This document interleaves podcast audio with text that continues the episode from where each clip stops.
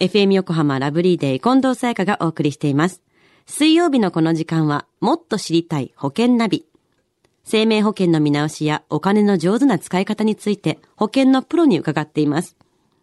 保険見直し相談、保険ナビのアドバイザー、中亀照久さんです。よろしくお願いします。はい。よろしくお願いいたします。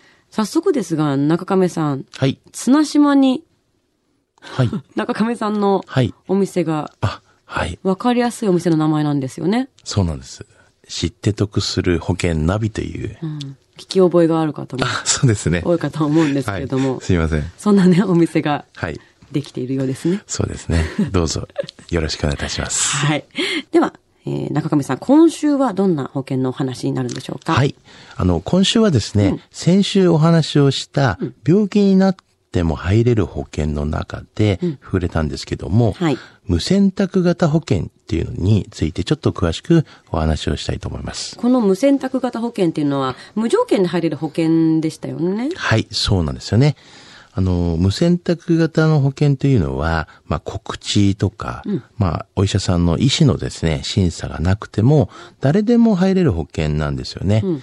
で、告知が、まあ、うん全然不要だよっていうことは、まあ、自分のこの病歴とか、はいそういったものはですね、もう特に問われることがないので、本当に何でもない形で入れるっていう形なんですね。まあ病気があると入れないんじゃないかっていう思ってる方には、まあはい朗報というか。そうですよね。ただこの無選択型保険、誰でも入れるのはいいんでしょうけども、いいことばかりじゃないんですよね。はい、そうなんですよね。あの、無選択型保険っていうのはですね、あの、保証の内容が限られてきているんですね。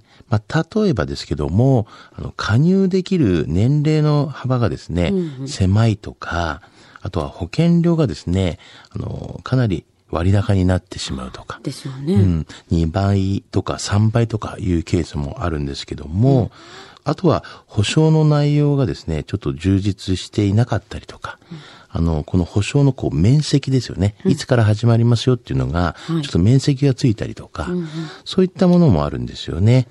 えーまあ、いろいろこう保険会社によってちょっとこう違うんですけども、まあそういったのがついてますよね。年齢で言うと、それはどれくらい、やっぱ若い方がいいんですかまあ、あの、年齢で言いますと、あの、本当は若い方の方がですね、あの、保険って入りやすいんですけども、はいやっぱ若い人なりのこう、精神疾患とか、結構そういうのが多いので、はい逆にですね、若い人がこう、入れなく、まあ、30歳とか40歳とかからしか入れないような、そういった枠組みはありますよね。ああ、そうなん、じゃあ若ければいいってわけじゃないんですね、これは。そうなんですよね。うーん。この無選択型保険っていうのは前からあったものなんですか昔はですね、まあ、なかったんですね。うん。えーただまあ最近はこういった選択型の保険っていうのもまあ増えてきてるっていうのが現状ですね。なんで増えているんでしょうかはい。あの、基本的にはですね、こういうニーズっていうのがあるから、まあ、あの、増えてるというのが現状ですし、まあ保険会社もこう品揃えをしてきたっていうのが、まあ現状だと思うんですよね。はい。ただまあ、ニーズがあるということは、まあ結論としてお客様のこう要望があるっていうことですから、うん。必要としてる方が多いんですよね。そうですよね。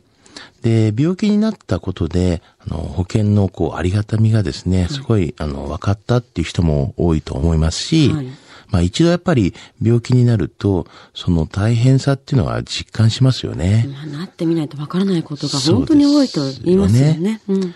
そしてまあやっぱ、こう、しっかりとやっぱ準備を、まあすることが大切なんだなっていうふうに、まあやっぱ気づいたりとかすることもありますし、うん。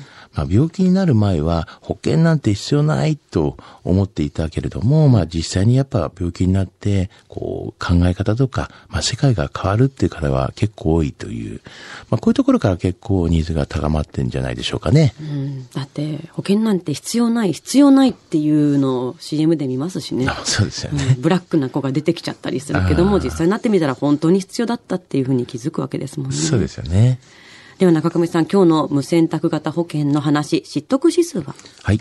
ズバリ93です。 93です。はい。あの、無選択型保険が、あの、普通の保険でございますよね。はいまあ、こちらにこう、変更な可能が結構ある場合があるんですよね。はい。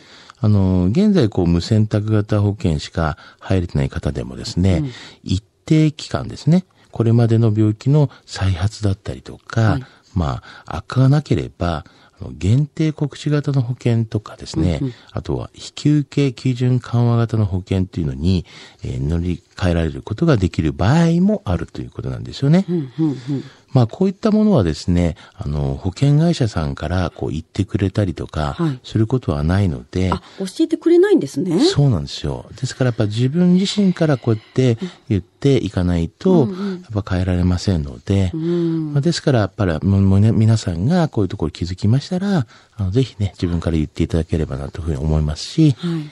何かわからないことがあれば、まあ保険のプロ私どもにですね、えー聞いていただければというふうに思っております。うんやっぱ健康が維持できてるよっていうふうにちゃんと証明できるんであれば、はいもっといい条件のものに入れるかもしれないわけですからね。そうですよね。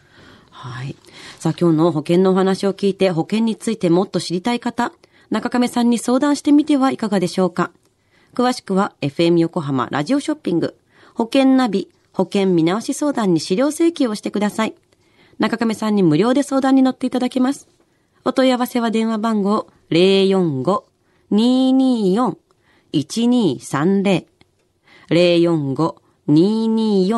045-224-1230または FM 横浜のホームページのラジオショッピングからチェックしてください。